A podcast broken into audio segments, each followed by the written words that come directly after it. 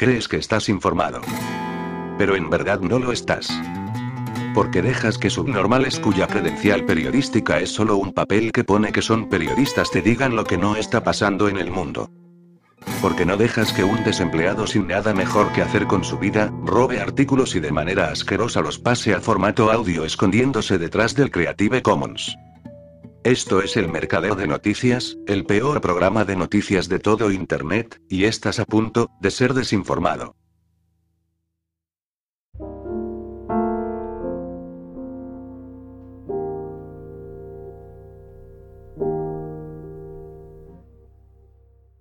El FEM, Foro Económico Mundial, quiere construir una ciudad inteligente triestatal a partir de terrenos agrícolas tomados de los Países Bajos, Bélgica y Alemania para ser poblada por decenas de millones de inmigrantes de todo el mundo.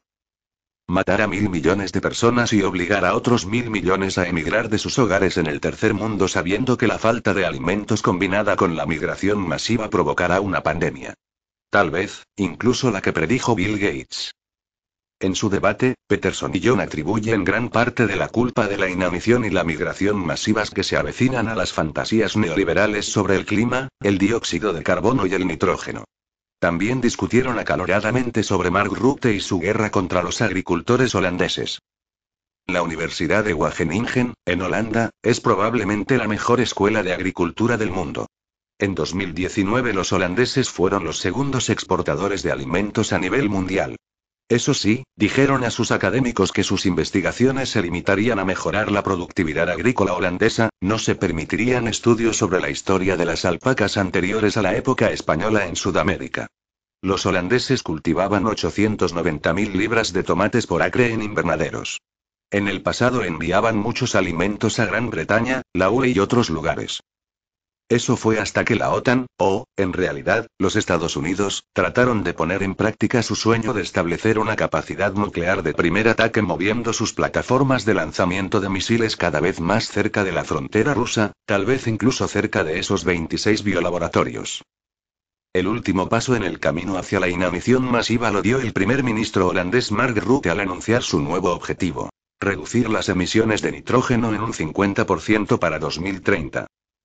El PM Rutte, que también es miembro de la Sociedad Bilderberg, dijo que Holanda coordinaría sus políticas agrícolas con el Foro Económico Mundial. El FEM cree que nuestro actual sistema de cultivo de alimentos está fragmentado, lo que significa que hay demasiados agricultores tomando demasiadas decisiones y que toda la toma de decisiones debería residir en Davos y quizás en la ONU. Cabe señalar que la sociedad Bilderberg fue fundada por los Rothschild y los Rockefeller. David Rothkopf, exdirector general de Kissinger Associates, escribió en 2006 Superclass, en el que decía que Occidente estaba gobernado por 30 familias y sus 6.000 secuaces. Nuestras políticas climáticas, que designan el dióxido de carbono y ahora el nitrógeno como contaminantes, no soportarían un debate serio si esos 6.000 secuaces nos permitieran tener un debate libre y abierto sobre el cambio climático o cualquier otra cosa que importe. Es un profesor universitario jubilado de Winnipeg, Canadá. Señaló que solo el 2% de todos los gases de nuestra atmósfera se denominan gases de efecto invernadero. Supuestamente, estos gases permiten que la luz del sol incida en la superficie de la Tierra, pero no permiten que el calor se escape. De los gases de efecto invernadero, el 95% es vapor de agua. El dióxido de carbono es el 4% de todos los gases de efecto invernadero. Pero solo el 3,4% de todo el dióxido de carbono está causado por la actividad humana. Así que vamos a cerrar granjas y a grabar a la gente con billones de dólares para regular el 3,4% del 4% del carbono en el 2% de la atmósfera que son gases de efecto invernadero. El problema es que todos los datos científicos reales nos dicen que la temperatura aumenta antes que el dióxido de carbono. Fui a la universidad durante 10 años pero nunca estudié agricultura hasta que hace unos años me interesé por la jardinería y los invernaderos de baterías climáticas. Permítanme explicar lo que ocurre en el suelo de nuestros jardines y bosques. Si una hoja de un árbol quiere calcio, puede enviar un mensaje a las raíces exigiéndolo. Los hongos micorríficos pueden entregar cualquiera de los 41 elementos a su árbol, su cultivo de maíz o su rosal a cambio del azúcar producido en las hojas de sus árboles, arbustos, flores y plantas. La biología del suelo bajo tus pies incluye, además de las lombrices, microbios, nematodos, artrópodos y otras criaturas. La biología del suelo hiberna hasta que la Tierra alcanza los 12 grados Celsius, 53,6 F, y las lombrices esperan hasta los 18 C, 64,4 F. Cuando se calienta, la biología del suelo de tu jardín respira oxígeno y exhala dióxido de carbono. Las plantas se nutren de ese dióxido de carbono que sale del suelo. Los científicos agrícolas estadounidenses que han estudiado en la Universidad de Wageningen nos dicen que los experimentos con el dióxido de carbono han aumentado la biomasa de las plantas en un 30%, lo cual es algo bueno, ya que a la mayoría de la gente le gusta comer. Sugerencia. ¿Te preocupa que las heladas acaben con los cultivos? Aumenta la biología del suelo en tus campos alimentando a esas pequeñas criaturas con compost y hojas viejas. El aumento de la biología del suelo aumentará la temperatura del mismo y salvará tus cultivos de la misma helada que llevó a la bancarrota a tu vecino que gastó su dinero en insumos de la gran agricultura.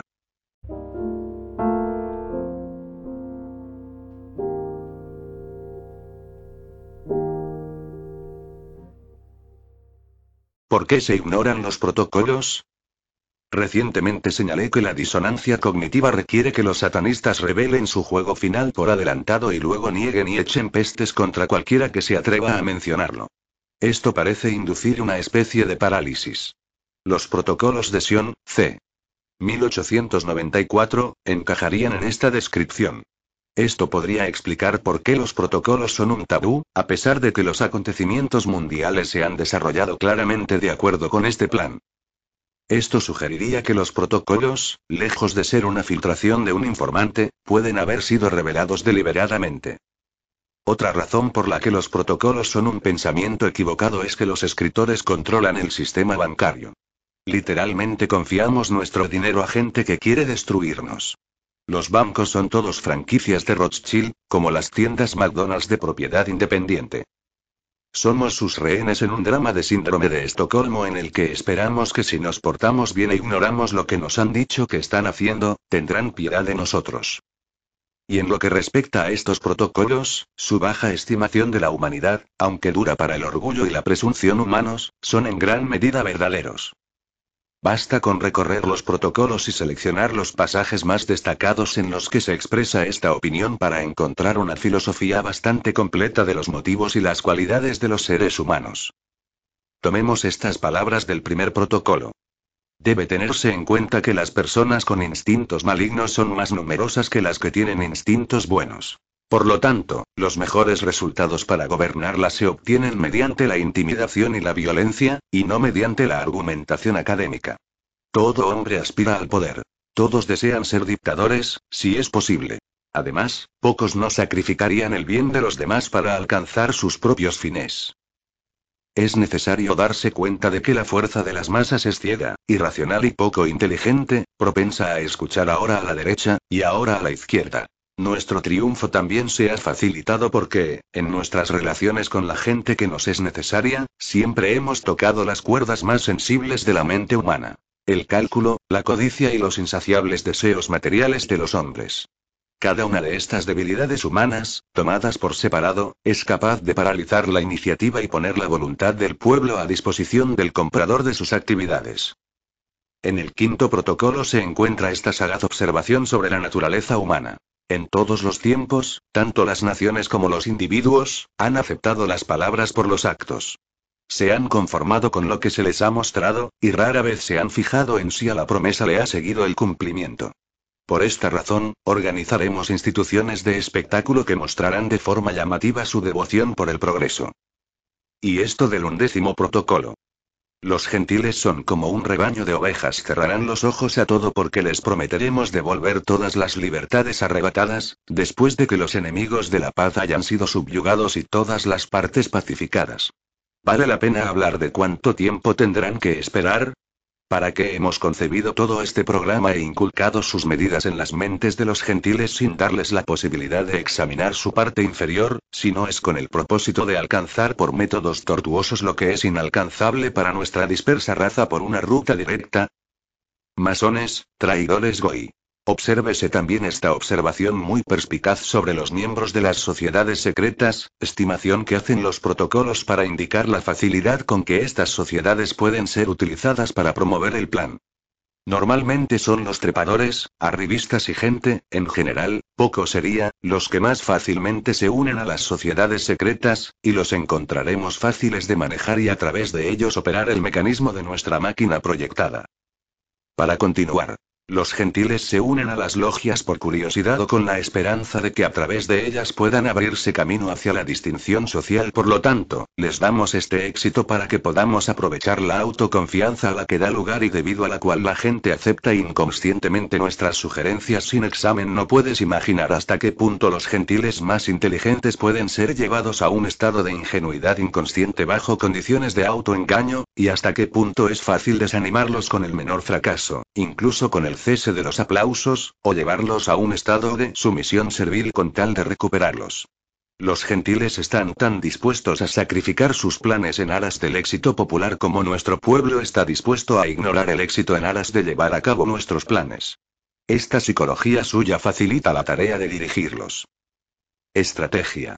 Estos son algunos de los pasajes en los que esta estimación de la naturaleza humana o gentil se expresa con palabras. Pero incluso si no se expresara de forma tan descarnada, se podría deducir fácilmente de varios puntos del programa del que se dependía para romper la solidaridad y la fuerza de los gentiles. El método es de desintegración. Dividir al pueblo en partidos y sectas. Siembra en el extranjero las ideas más prometedoras y utópicas y harás dos cosas. Siempre encontrarás un grupo que se aferre a cada idea que lances. Y encontrarás que este partidismo divide y aleja a los distintos grupos. Los autores de los protocolos muestran en detalle cómo se debe hacer esto. No hay que lanzar una idea, sino una masa de ideas, y no debe haber unidad entre ellas. El propósito no es hacer que la gente piense una sola cosa, sino que piense tan diversamente sobre tantas cosas diferentes que no habrá unidad entre ellas. El resultado de esto será una gran desunión, un gran malestar, y ese es el resultado que se busca. Cuando se rompa la solidaridad de la sociedad gentil, y el nombre de sociedad gentil es perfectamente correcto, pues la sociedad humana es abrumadoramente gentil, entonces esta sólida cuña de otra idea que no se ve afectada en absoluto por la confusión reinante puede abrirse paso insospechadamente hasta el lugar de control. Es bien sabido que un cuerpo de 20 policías o soldados entrenados puede lograr más que una turba desordenada de mil personas. Así que la minoría iniciada en el plan puede hacer más con una nación o un mundo dividido en mil partes antagónicas, que cualquiera de las partes podría hacer. Divide y vencerás es el lema de los protocolos. O considere esto del quinto protocolo. Para obtener el control sobre la opinión pública, primero es necesario confundirla mediante la expresión desde varios lados de tantas opiniones conflictivas que los gentiles se pierdan en el laberinto y lleguen a entender que es mejor no tener opinión sobre las cuestiones políticas, que no le es dado entender a la sociedad en general sino solo al gobernante que dirige la sociedad. Este es el primer secreto. El segundo secreto consiste en aumentar e intensificar de tal manera las deficiencias del pueblo en sus hábitos, pasiones y modo de vida, que nadie podrá recogerse en el caos, y, en consecuencia, la gente perderá toda su comprensión mutua. Esta medida nos servirá también para alimentar el desacuerdo en todos los partidos, para desintegrar todas las fuerzas colectivas que aún no están dispuestas a someterse a nosotros y para desalentar toda iniciativa personal que pueda interferir de alguna manera en nuestra empresa, en el decimotercer protocolo se dice claramente cuál es el propósito de la producción de teorías liberales, de las que los escritores, poetas, rabinos, sociedades e influencias judías son las fuentes más prolíficas. El papel de los utópicos liberales será completamente desempeñado cuando nuestro gobierno sea reconocido. Ese momento prestarán un buen servicio. Por eso seguiremos dirigiendo el pensamiento hacia todos los entresijos de las teorías fantásticas, nuevas y supuestamente progresistas. Seguramente hemos tenido un éxito total en hacer girar las cabezas sin sentido de los gentiles con la palabra progreso. He aquí todo el programa para confundir, enervar y trivializar la mente del mundo.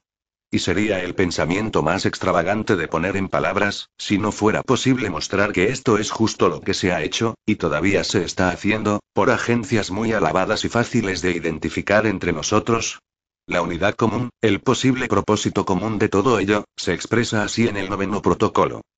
Personas de todas las opiniones y de todas las doctrinas están a nuestro servicio, restauradores de la monarquía, demagogos, socialistas, comunistas y otros utópicos. Los hemos puesto a todos a trabajar.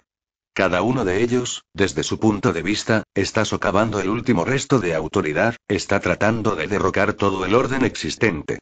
Todos los gobiernos han sido atormentados por estas acciones. Pero no les daremos la paz hasta que reconozcan nuestro supergobierno. La función de la idea se refiere también en el décimo protocolo.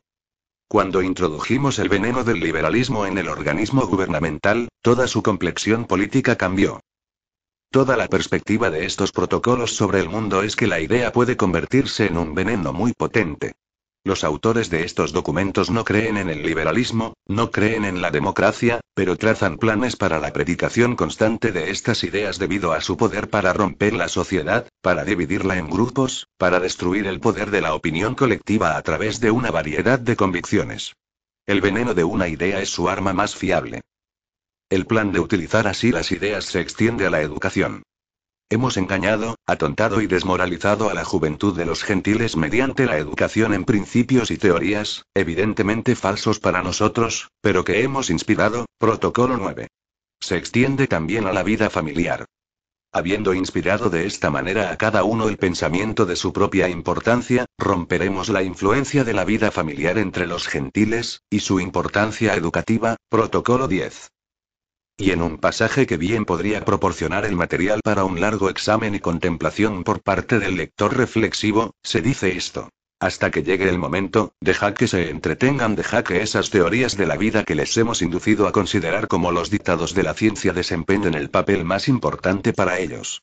Para ello nos esforzaremos en inspirar una confianza ciega en estas teorías por medio de nuestra prensa.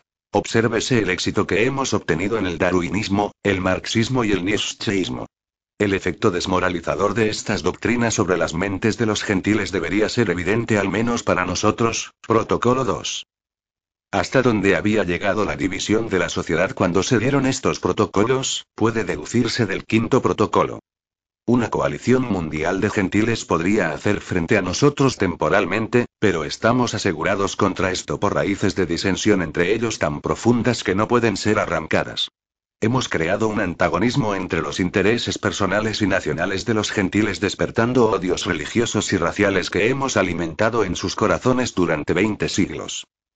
En el primer protocolo, al describir los efectos de un sistema industrial especulativo sobre el pueblo, se dice que este tipo de locura económica, asterisco asterisco asterisco ya ha creado y seguirá creando una sociedad desilusionada, fría y sin corazón.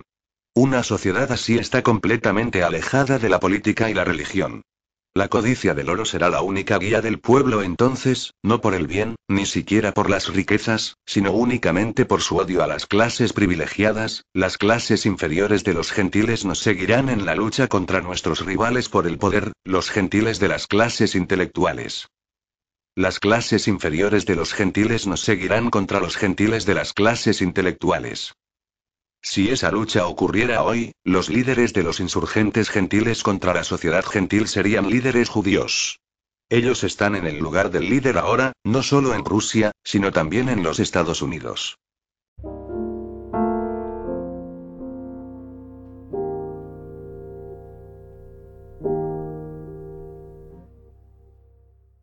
En la última cumbre del G7, celebrada a finales de junio, los máximos cabecillas de las potencias occidentales encomendaron a Canadá y a la Fundación Carnegie para la Paz Internacional la tarea de combatir la propaganda rusa sobre la guerra de Ucrania. El comunicado final dice lo siguiente. Acogemos con satisfacción la respuesta inmediata del mecanismo de reacción rápida del G7 y su colaboración con la Fundación Carnegie para la Paz Internacional para crear una red de crisis de múltiples partes interesadas que incluya a los estados del G7, a las plataformas de redes sociales y a la sociedad civil para preservar la integridad del entorno informativo ucraniano frente a la guerra de información sin precedentes de Rusia. Para ello, seguiremos desarrollando el mecanismo de reacción rápida del G7, centrándonos más en las amenazas híbridas y reforzando su capacidad de respuesta ante las injerencias extranjeras, incluso a nivel subestatal. No es tan sorprendente que las grandes potencias hayan recurrido a una fundación privada estadounidense para llevar a cabo una misión tan delicada desde el punto de vista político. La explicación es bien simple. La fundación es uno de los muchos tentáculos de la CIA, empeñada en poner bajo control a los medios de comunicación y redes sociales en su batalla contra las noticias falsas. Si exceptuamos la intervención de Canadá, que será testimonial, la censura sigue su ruta privatizadora, lo que exime de cualquier crítica a los gobiernos respectivos, que siempre se podrán manifestar respetuosos con la libertad de expresión. No obstante, es algo engañoso, porque encomendar a la Fundación Carnegie la guerra psicológica contra Rusia encubre su entrega a la CIA, que es quien manejará los hilos por la puerta trasera. La ventaja de subcontratar a una institución privada es que queda fuera de cualquier clase de control público y de la fiscalización de gastos. Además, las fundaciones tienen un aura de organismos independientes y apolíticos. Sus decisiones se basan en criterios puramente técnicos, por encima de cualquier sospecha partidista. Sin embargo, el actual presidente de la fundación es Mariano Florentino Cuellar, que fue asesor de Obama. En 2020 sucedió en el cargo a William J. Burns, diplomático de carrera, que fue subsecretario de Estado de Asuntos Exteriores con Obama y nombrado director de la CIA por Biden el año pasado. La actual directora es Penny Pritzker, que entre 2013 y 2017 fue secretaria de Comercio de Obama. La Fundación Carnegie se creó en 1910 y lleva el nombre de su fundador, Andrew Carnegie, que aparece en la foto de portada, un multimillonario que se hizo su fortuna en la siderurgia. Su objetivo declarado es la defensa de la paz mundial y el apoyo a organismos internacionales multilaterales. Carnegie financió la creación del Tribunal Permanente de Arbitraje de La Haya, e incluso la construcción del palacio que lo alberga. Tiene un presupuesto anual de más de 50 millones de dólares y en su financiación participan numerosos y conocidos tinglados, que son siempre los mismos. Soros, Zuckerberg, Bill Gates, Google, el gobierno británico y la escoria del mundo actual, en definitiva.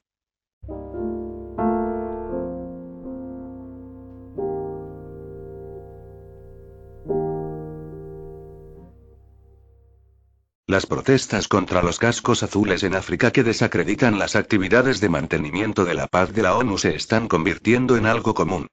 Así, durante la sesión del 76 período de sesiones de la Asamblea General de la ONU, la República Centroafricana volvió a plantear la cuestión de la eficacia de la presencia de los cascos azules en este país, señalando las reiteradas acusaciones vertidas contra empleados de la misión multidisciplinar de la ONU en la República Centroafricana, MINUSCA, de ayudar a la organización Seleka, una filial local de Al-Qaeda.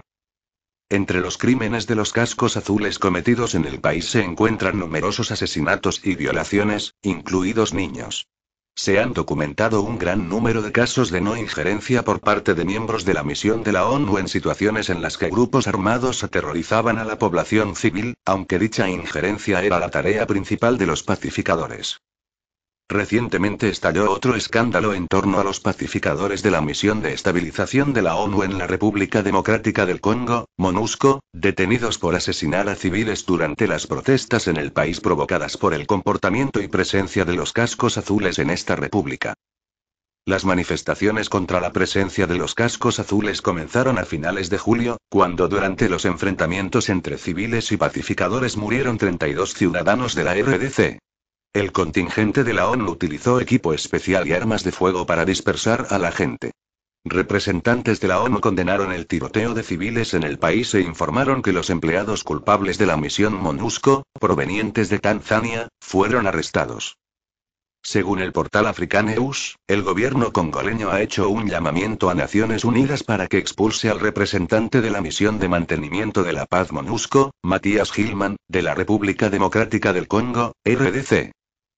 La misión MONUSCO ha estado operando en la RDC desde 1999 como parte de la implementación de uno de los puntos del acuerdo de cesación del fuego de Lusaka que puso fin a la Segunda Guerra Congoleña, y que ya se ha gastado más de 15,000 millones de dólares en sus actividades. En una primera etapa, las tareas de los cascos azules se limitaron a monitorear el régimen de alto el fuego, y luego las actividades de mantenimiento de la paz pasaron a incluir el apoyo activo del ejército en la lucha contra las pandillas. Sin embargo, a pesar de la larga existencia de la misión de mantenimiento de la paz, la situación en la región no mejora. Cientos de grupos han dividido en pedazos el país y aterrorizan a la población, lo que provoca sus naturales protestas y manifestaciones contra los cascos azules. En 2008 varios medios de comunicación occidentales informaron que los cascos azules pakistaníes destinados a la RDC vendieron armas y municiones a miembros de uno de los grupos a cambio de oro. Representantes de la MONUSCO incautaron municiones y armas de los militantes y luego las devolvieron a cambio de metales preciosos. En 2021, investigadores africanos y occidentales publicaron una investigación en la que identificaron numerosos casos de violencia contra mujeres y niños por parte de las fuerzas de mantenimiento de la paz en este país, siendo acusados de 405 episodios de abuso sexual de 2007 a 2021. Es sin duda uno de los casos más graves de África. Las protestas contra los cascos azules de la ONU se están volviendo comunes en todo el continente. Las demandas de que las fuerzas de paz abandonen el país, ya que no cumplen con las condiciones del mandato, son presionadas regularmente, en particular, por la población de la República Centroafricana. Además, periodistas de las publicaciones centroafricanas Nouvelles Plus y Lecitoyen sorprendieron al personal MINUSCA en el contrabando de marfil, el tráfico de materiales valiosos, oro y diamantes, en la ayuda a grupos armados y en la entrega de ametralladoras y municiones a cambio de metales preciosos. La situación es similar en Malí, donde el contingente guineano de la Misión Integrada Multidisciplinar de la ONU en Malí, MINUSMA, abrió fuego contra un coche civil a la salida de la ciudad de Kidal a principios de julio de este año, por lo que dos personas resultaron heridas. En estas circunstancias, el Ministerio de Relaciones Exteriores de Malí emitió un decreto el 14 de julio restringiendo el movimiento del contingente de la misión MINUSMA en el territorio del país. Además, como informó Adam Diarra, coordinador de la plataforma cívica Yerewolo en este país, las autoridades malienses pretenden exigir que los cascos azules abandonen la República antes del 22 de septiembre para librar al país de su inútil presencia. En los nueve años de presencia en Malí, los empleados de la MINUSMA, según declaraciones de las autoridades del país, no han hecho frente a ninguna tarea de su propio mandato. No solo no pudieron garantizar la seguridad de los civiles y protegerlos de los ultrajes de los islamistas radicales, sino que ellos mismos se involucraron en escándalos de alto perfil al contrabandear recursos naturales y participar en violencia sexual y asesinatos de la población. Muchos países que en su momento hicieron contribuciones económicas y de personal están convencidos de que estas misiones en África han resultado ser un completo fracaso. Por ejemplo, India, que ha aportado más personal militar y policial, está reduciendo su presencia en la región. Tampoco hay que olvidar que los países africanos se están volviendo más independientes en su política exterior. Y la exitosa experiencia de cooperación en seguridad con Moscú y Pekín les muestra claramente que los problemas pueden resolverse sin las fuerzas de mantenimiento de la paz impuestas por Occidente. No es ni la mano de Moscú ni la mano de Pekín las que están detrás de los cambios geopolíticos recientes, sino la insolencia y la arrogancia occidental las que han hecho que estos países busquen nuevos socios, y no tutores.